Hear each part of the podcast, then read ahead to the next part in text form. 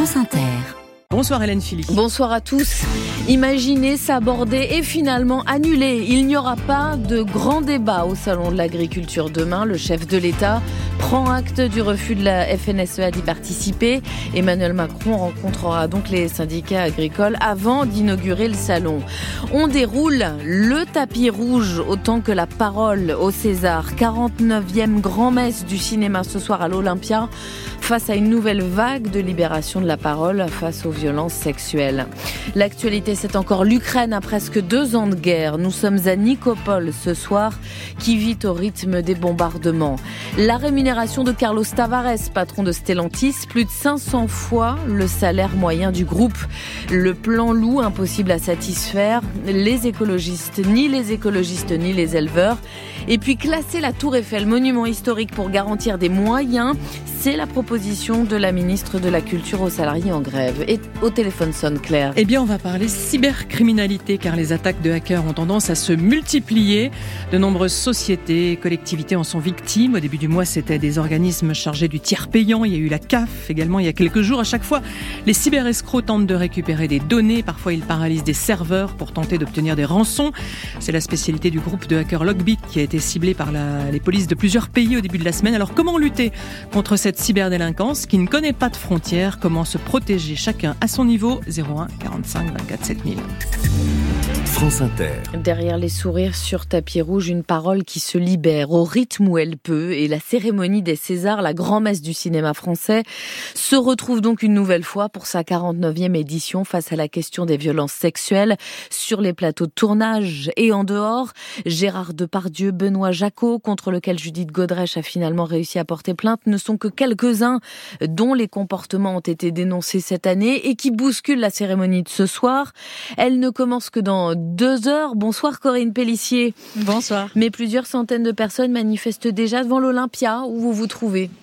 Alors, une centaine, plusieurs dizaines, voilà, oui, plusieurs dizaines plutôt, oui, parce que les choses se mettent en place tout doucement ici. Des manifestants, des badauds. Le tapis rouge n'ouvrira ses portes que dans une vingtaine de minutes. En attendant, on révise ces arguments des manifestants qui sont bien décidés à profiter de l'occasion des Césars pour crever l'abcès et dénoncer des années d'omerta. La parole progressivement se libère, mais derrière une Judith Godrèche ou une Iside Lebesco qui ont osé dénoncer leurs violeurs, combien de techniciennes, assistantes ou de jeunes comédiennes qui préfèrent se taire par peur de perdre leur travail. Salomé Gaddafi est elle cadreuse et aujourd'hui elle a décidé de manifester car ce n'est plus possible. Des comportements sexistes, il y en a tout le temps sur les tournages comme dans la vie en général. Donc je pense qu'on a toutes été soumises et à différents degrés. Donc c'est pour ça qu'on est là ce soir. Puis c'est un événement qui où il y a toute la profession est là et donc on veut adresser un message fort, dire qu'il faut absolument que tout le monde réagisse et qu'on arrête de fermer les yeux et de permettre à des personnes de commettre des violences. Le sujet d'ailleurs est trop important pour rester ce soir aux portes de la cérémonie. La ministre de la Culture, Rachida Dati, a attendu d'ici quelques minutes, a très bien résumé la situation. Dans une interview aujourd'hui au Film Français, la Bible de la profession, c'est une remise en question profonde qui s'ouvre pour le cinéma français. Il faut que les crimes, quand ils ne sont pas prescrits, soient punis. Ici, on ne parle pas d'armes mais de pédocriminalité. Rachida Dati qui a dénoncé un aveuglement collectif qui n'a que trop duré. Et dans ce contexte, Corinne, l'Académie des Césars tente de donner des gages Écoute, à quoi va ressembler la cérémonie ce soir ? Alors, il ne s'agit pas, bien sûr, d'éclipser les films qui seront récompensés ce soir, mais il va falloir trouver un équilibre, orchestrer la parole pour éviter que la soirée ne tourne au grand déballage en direct ou au règlement de compte façon festaine. Dans ce contexte, tous les regards seront tournés ce soir vers Judith Godrèche. C'est son message aux victimes, mais aussi à la profession qu'on a envie d'entendre. Et peut-être ces mots aussi à l'encontre du patron du CNC, mis en cause dans une affaire pas encore jugée d'agression sexuelle et qu'elle n'a pas ménagée ces derniers jours sur Instagram. Corinne Pellissier avec Alexandre Abergel. Merci à vous deux. On suivra cette cérémonie, évidemment, ce soir avec vous et Alexis De Meilleur, notre duo cinéma Inter, les 2 grands favoris de la soirée, Anatomie d'une chute de Justine Triet et Le Règne animal de Thomas Caillé. L'actualité ce soir, c'est aussi cette idée de débat décidément trop mal partie. Le chef de l'État voulait un grand et large débat demain au Salon de l'Agriculture, mais l'idée d'inviter les Soulèvements de la Terre a outré la FNSEA, le principal syndicat agricole. L'Élysée a d'abord plaidé les erreur de communication. Et puis finalement, et c'est Emmanuel Macron lui-même qui l'annonce, bonsoir Claire Flochel. Bonsoir. Il annule purement et simplement. Ah oui, et c'est sur X que le président l'a annoncé il y a 3 quarts d'heure environ dans un long message. Emmanuel Macron explique que ce sont les syndicats agricoles qui ont voulu un débat ouvert. Ils en demandent aujourd'hui l'annulation, dont acte, écrit le chef de l'État. Et c'est la défense de l'Élysée ce soir. Ce n'est pas le président qui voulait ce débat, ce sont bien les syndicats, détaille un conseiller. Ils n'en veulent pas, alors on annule. C'est regrettable car l'objectif était de faire des annonces pour le monde agricole, estime-t-il. Ce qui a mis le feu aux poudres, vous l'avez dit Hélène, c'est cette invitation faite par l'Élysée au collectif Les Soulèvements de la Terre. Une invitation qui avait refroidi et agacé plusieurs syndicats, dont la FNSEA. À la mi-journée, l'Élysée avait reconnu une erreur, erreur pas du tout acceptée, puisque les refus de participer au débat se sont multipliés tout au long de la journée. Le président espérait apaiser la colère du monde agricole. C'est donc tout l'inverse qui s'est produit aujourd'hui. C'est un bordel, reconnaît un interlocuteur régulier du président sur les questions agricoles. J'ai passé ma journée au salon à essayer de désamorcer. Je ne sais même pas comment le président va déambuler. Ça peut tourner au pugilat, dit-il. En effet, Emmanuel Macron sera bien présent très tôt au Salon de l'Agriculture demain pour rencontrer les syndicats qu'ils voudront donc et inaugurer bien sûr le salon. Une annulation qui ne peut donc que satisfaire la FNSEA, son vice-président Luc Messard. C'est une très bonne nouvelle pour l'agriculture, pour la France, parce qu'on n'avait pas besoin de cette provocation supplémentaire d'hier soir et revenir à la raison. Et finalement, si on a un président de la République qui revient avec du bon sens, bah, ça peut peut-être aider aussi à ce que justement on ramène de l'apaisement et qu'il vienne pour annoncer simplement une vraie loi d'orientation agricole. Du débat depuis des mois, on n'arrête pas. On a échangé avec les Français, on a échangé avec l'ensemble des acteurs de la société, les associations, l'ensemble des groupes parlementaires.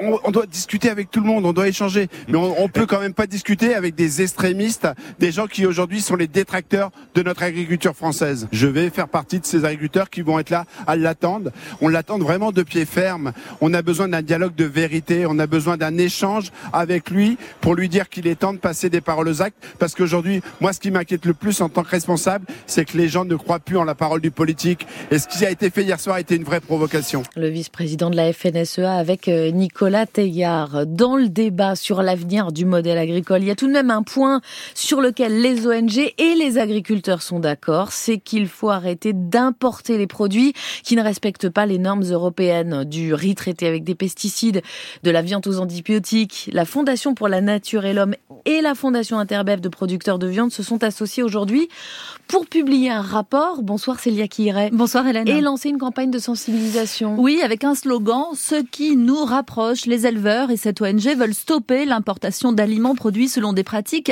interdites en Europe. Exemple du riz indien traité au paraquat, un herbicide interdit dans l'Union européenne depuis 2007, herbicide qui augmente les risques de développer la maladie de Parkinson. Des noisettes produites en Turquie, également traitées avec des insecticides interdits, du soja OGM qui bénéficie de tolérance à des seuils de pesticides ou encore du bœuf dopé aux hormones de croissance en provenance du Brésil ou d'Australie. Il faut que cette concurrence déloyale s'arrête pour Jean-David Abel de France Nature Environnement, une autre ONG mobilisée sur le sujet. On réclame qu'à l'entrée de l'Europe, il y ait des conditionnalités qui soient mises sur des importations de matières qui respectent les standards européens en matière sanitaire et environnementale. C'est-à-dire qu'on arrête d'une part, nous, d'importer des sous-produits ou des produits alimentaires qui sont faits avec ces matières-là, mais ça veut dire aussi qu'on arrête de vendre dans le monde entier, et notamment en Afrique, des pesticides qui sont interdits aujourd'hui en Europe et qu'on continue à vendre à ces pays-là. Donc il y a vraiment des mesures miroirs à l'entrée de l'Union européenne de façon à protéger un certain nombre de filières de concurrence déloyale qui viennent concurrencer et détruire les conditions économiques de nos éleveurs. Et il y a aussi l'enjeu du bien-être animal. On importe des agneaux d'Australie qui passent 40 heures dans un camion. Les ONG veulent défendre ce sujet des clauses miroirs lors des élections européennes en juin prochain. Et puis en Pologne, aujourd'hui, les agriculteurs ont entamé un nouveau mouvement de protestation contre les importations ukrainiennes. Le Premier ministre ukrainien est allé à leur rencontre pour tenter de régler la crise, mais a déploré l'absence de responsables polonais avec qui en discuter. L'Ukraine a pratiquement 2 ans de guerre. 2 ans depuis cette image de Vladimir Poutine lançant ce qu'il appelait l'opération spéciale cette nuit du 23 au 24 février où les Ukrainiens n'ont pas trouvé le sommeil et plus vraiment de repos depuis invasion russe, incroyable résistance ukrainienne et aujourd'hui la guerre, toute intime qu'elle soit pour toute la population, est plus loin pour certains que pour d'autres. À Nikopol par exemple, cette ville située juste en face de Zaporizhzhia, de l'autre côté du Dniepr, les habitants font face à une double menace, celle des Russes et celle de la centrale nucléaire. C'est un reportage de Vanessa Descoureaux. Le quartier du port est fantomatique, régulièrement pilonné. D'ici, on voit l'autre côté du fleuve, la centrale, ses cheminées. Yevren a toujours chez lui ses papiers d'identité bien rangés, un sac d'urgence prêt à partir avec sa femme et leurs 2 enfants. On prend la voiture et on part dans l'autre sens le plus vite possible. On a été formé sur comment agir. Il faut emballer des vêtements dans des sacs plastiques pour avoir des habits non contaminés. Il faut rouler en voiture, les vitres fermées. Si on reste à la maison, il faut calfeutrer les portes, les fenêtres, ne pas sortir dehors, boucher les ventilations. Pour le moment, on reste ici. Autrefois fierté de la région, aujourd'hui la centrale nucléaire est devenue une menace pour Petro, ancien ouvrier de l'industrie ferroviaire. Avec cette centrale, nous sommes assis sur un baril de poudre. Ça pourrait arriver que la ville de Nikopol soit rayée de la carte comme Tchernobyl. Maintenant, on est dans l'obscurité et l'incertitude. Les gens sont sous tension. L'une des 2 grosses usines de la ville ne peut pas reprendre son activité à cause des frappes quotidiennes. C'est à l'image de l'atmosphère qui règne à Nikopol, comme à l'arrêt, figée. Vanessa Descoureaux pour ce reportage avec Yachar Fassilov et Gilles Gallinaro. Nous ne pouvons pas tourner le dos à l'Ukraine, insiste le président américain. Joe Biden, l'aide de 60 milliards de dollars supplémentaires qu'il souhaite pour Kiev est toujours bloquée au Congrès américain. Un soutien qui est pourtant primordial. Promesse renouvelée côté français par le ministre des Armées Sébastien Lecornu depuis l'Arménie aujourd'hui où il est en déplacement, suivi par Simon Le Baron. D'abord sur le soutien militaire à l'Ukraine, Sébastien Lecornu l'assure, la France va continuer et accélérer. Mais accélération, ça ne veut pas dire plus cher et plus d'argent. C'est surtout aller plus vite dans la capacité à livrer, notamment sur les obus de 155 mm qui sont utilisés par les canons Césars. L'année dernière, c'était 1000 par mois, puis 2000 par mois. Depuis cette fin du mois de janvier, c'est 3000 par mois. Et l'objectif, c'est d'arriver pour le 2e semestre à 4 ou 5 000. Mais au-delà du front ukrainien, il faut, dit le ministre des Armées, que les Occidentaux prennent conscience que la menace russe nous vise désormais très directement. Le régime du Kremlin a adopté des positions et des postures beaucoup plus agressives vis-à-vis des pays occidentaux dans leur globalité, dont la France. Aussi d'ailleurs parce que la Russie est en difficulté sur le terrain en Ukraine. Un message qui s'adresse aussi aux opinions publiques. On n'est plus au 16e ou 17e siècle dans lequel nos problèmes de sécurité démarraient strictement à la frontière. Il suffit d'aller à la pompe pour voir que, en fonction de ce qui se passe très loin de France, vous pouvez avoir des effets directs ou indirects très importants. Vous pouvez avoir des effets directs en matière de sécurité qui sont tout autrement plus graves. Et donc, une victoire russe ou une victoire ukrainienne, ça ne se vaut pas. Message d'actualité alors que le soutien à l'aide militaire à l'Ukraine commence à s'effriter dans les sondages. Simon Le Baron, la guerre au Proche-Orient entre Israël et le Hamas a perturbé le trafic en mer Rouge. Ça se ressent sur les chiffres de l'armateur CMA-CGM. Après 2 années faste, son bénéfice net est en chute de 85% en 2023. Alors que voici le Mbappé de l'automobile. C'est ce qu'avait dit l'ancien patron du MEDEF l'année dernière pour justifier la rémunération record du PDG de Stellantis, Carlos Tavares, alors qu'Emmanuel Macron l'avait jugée choquante. Eh bien, cette rémunération, elle risque d'exploser pour 2023. 36,5 millions d'euros, en hausse de 50%, un peu plus même sur un an. Salaire, bonus et prime de performance. Bonsoir Maxime Debs. Bonsoir. C'est cette prime surtout qui fait la différence. Ouais, Carlos Tavares, récompensé surtout pour la transformation réussie du groupe Stellantis il y a 3 ans. Sa rémunération fixe s'accompagne de très généreux bonus de performance, effectivement, liés notamment aux nombreuses ventes de véhicules électriques l'an dernier. Bénéfice record pour Stellantis, 18 milliards et rémunération proportionnelle pour le patron, Carlos Tavares, dont les émoluments représentent aujourd'hui plus de 500 fois le salaire moyen d'un employé du groupe. Benoît Vernier de la CFDT a décidé d'arrêter de compter. Pour moi, c'est tellement démesuré que... Mais nous, c'est d'autant plus rageant quand on voit dans les négociations salariales comment il faut batailler pour obtenir un talon de 70 € pour les plus bas salaires, comment il faut gratter 0,2 points supplémentaires sur l'augmentation générale. Enfin, c'est ça qui nous met en rage. Les salariés Stellantis, d'autant plus amers que leur prime d'intéressement à eux a été un peu moindre cette année, souligne la CFDT. Prime qui s'est élevée à 4 100 €, certes, mais au vu des bénéfices, ils auraient pu aspirer à mieux quand Carlos Tavares, lui, va bel et bien gagner plus, malgré le procès en indécence qui pourrait lui être fait. On a un constructeur tellement mondial maintenant que finalement les remarques et les critiques qui se passent en France, elles l'atteignent pas forcément. Donc là, ça va encore faire débat, mais voilà, dans une semaine, dans 2 semaines, on n'en parle plus et on en reparlera en 2025. Sentiment de résignation donc chez Stellantis, où le débat autour de la rémunération du patron est finalement presque devenu monnaie courante. Cette rémunération qui sera soumise au vote des actionnaires du groupe le 16 avril prochain lors de l'Assemblée Générale. Et c'est pour que les 10 000 milliards € qui dorment sur les comptes bancaires, un tiers de l'épargne des Européens, puissent servir, que la France va proposer la création d'un nouveau produit d'épargne européen, avec l'idée de faire travailler cet argent, financer l'innovation pour soutenir la croissance. Proposition faite aujourd'hui par le ministre de l'économie à l'occasion d'une réunion des 27 ministres des Finances. Et puisqu'il est question d'argent, je me permets de vous rappeler que nous allons parler des cyberescrocs qui tentent de vous soutirer le vôtre. Le téléphone sonne sera consacré aux hackers et à la cybercriminalité. N'hésitez pas à nous appeler au 01 45 24 7000. Pour l'instant, il est 19h16. Vous écoutez le journal d'Hélène Philippe. C'est donc, Hélène, à la veille du Salon de l'Agriculture que le gouvernement a décidé de détailler son plan loup. Pour les 5 prochaines années, le nombre de loups aurait plus que doublé les 5 dernières, selon le ministère de l'Agriculture, un peu plus d'1 000 aujourd'hui. Alors, pour protéger les éleveurs des attaques, les indemnisations vont être revues à la hausse et les règles de tir assouplies. 2 voire 3 tireurs seront désormais autorisés contre 1 seul aujourd'hui, et l'obligation d'éclairer avant de tirer est levée. C'est un très mauvais signal pour Thierry Schwab, naturaliste et accompagnateur en montagne au parc national du Mercantour. Tirer sans éclairer un animal, donc c'est risquer une blessure. Souvent, les tirs se font de nuit, donc avec des armes qui sont interdites à la chasse. Hein. C'est des armes de guerre, bien souvent, à vision nocturne. Donc c'est un tir de sniper, hein, qu'on peut blesser un animal et ne pas le retrouver lorsqu'il n'est pas éclairé.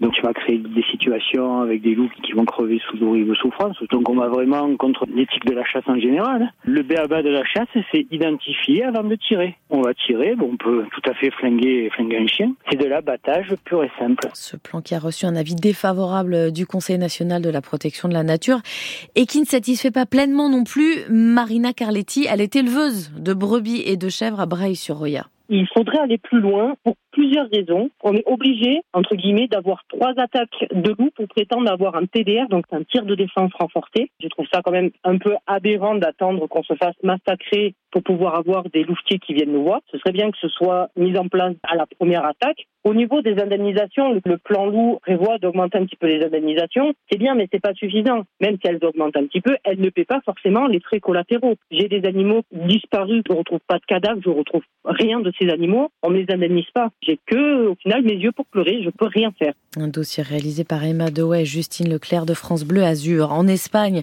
le bilan de l'incendie qui a ravagé un immeuble résidentiel de Valence est alourdi à 10 victimes cet après-midi. Et puis c'est fait en Allemagne, le Parlement a voté la légalisation du cannabis récréatif fumé dans les espaces publics sera possible à partir du 1er avril, sauf près des écoles et des lieux de sport. Et puis en France, la Tour Eiffel en est à son 5e jour de grève. Les personnels veulent des garanties sur le modèle économique. De gros travaux sont en cours et la mairie de Paris prévoit d'augmenter sa redevance dans les années qui viennent. Nouvelle proposition ce matin de la ministre de la Culture, cette fois Rachida Dati, qui est opposante, on le sait, à Anne Hidalgo dans la capitale. Elle propose de demander le classement de la Tour Eiffel au titre des monuments historiques, Faustine Calmel. Car le symbole de la France est simplement inscrit à l'inventaire des monuments historiques depuis 1964. C'est un régime distinct, différent du classement proprement dit.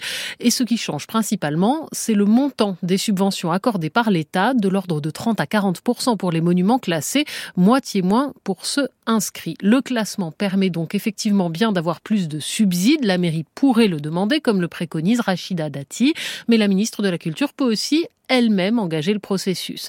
Pas sûr que ce débat entre la maire de Paris et celle qui vise sa place en 2026 permette de mettre fin à la grève. Pour Denis Vavassori, technicien de maintenance à la Tour Eiffel, représentant CGT, il faut d'abord garantir l'actuel modèle économique. Ce qu'on sait, nous, c'est que le modèle, jusqu'à présent, il était viable. Ce qui pose le souci aujourd'hui, c'est cette redevance qui n'est pas adaptée aux besoins de la Tour Eiffel, très clairement. Déjà, de rester sur ce modèle-là, mais avec une redevance plus souple et plus raisonnable, ça nous permettra justement de maintenir le monument, de le pérenniser, ses installations techniques aussi. Ce qui est en jeu, c'est le financement des travaux de la Tour Eiffel. Il faut notamment entièrement la repeindre, ce qui n'a pas été fait depuis 14 ans. La campagne de rénovation engagée en 2019 est toujours en cours. Voilà, en attendant, pas de Tour Eiffel pour les vacances. Puis j'en profite pour vous dire, parce que ce week-end sera un week-end de retour ou de départ, que ce sera rouge demain en Auvergne-Rhône-Alpes, dans le sens des départs en vacances. Merci beaucoup pour ce journal. C'était Hélène Philippe. On va prendre des nouvelles du temps. La météo avec Vitacitral TR+, des laboratoires Asepta. Gel réparateur pour les mains abîmées par le froid, les gels hydroalcooliques et les lavages fréquents. En pharmacie et parapharmacie. Bonsoir Olivier Proust. Bonsoir Claire. Pas mal de pluie en perspective ce week-end. Oui, d'ici dimanche soir, les cumuls de pluie finiront par être importants dans l'ouest. Les départements en orange cru sont repassés en jaune. On continue de surveiller les hauteurs d'eau. Ce soir, les averses restent fréquentes dans le sud-ouest. Dès la fin de la nuit, elles reprennent de la vigueur sur toute la façade atlantique, avec sur la pointe Bretagne de très fortes bourrasques sous des grains costauds. Des averses orageuses vont donc balayer tout l'ouest et viendront camper l'après-midi de l'Aquitaine à l'Auvergne, au bassin parisien jusqu'au Hauts-de-France. Un temps plus calme reviendra dans le nord-ouest. Et dans l'est ? Dans un ciel nuageux, les averses seront nettement plus rares, mais encore possibles jusqu'en Méditerranée. Et en Corse, les vents sont encore très forts ce soir. Demain, c'est au tour des orages. La nuit sera plus fraîche que la précédente, sans gelée en plaine. Et demain matin, ça neigeote partout, dès 500 à 700 mètres. L'après-midi, la neige faible remonte vers 900 mètres et les températures atteignent partout, comme aujourd'hui, 7 à 17 degrés. Merci beaucoup Olivier Proust de Météo France.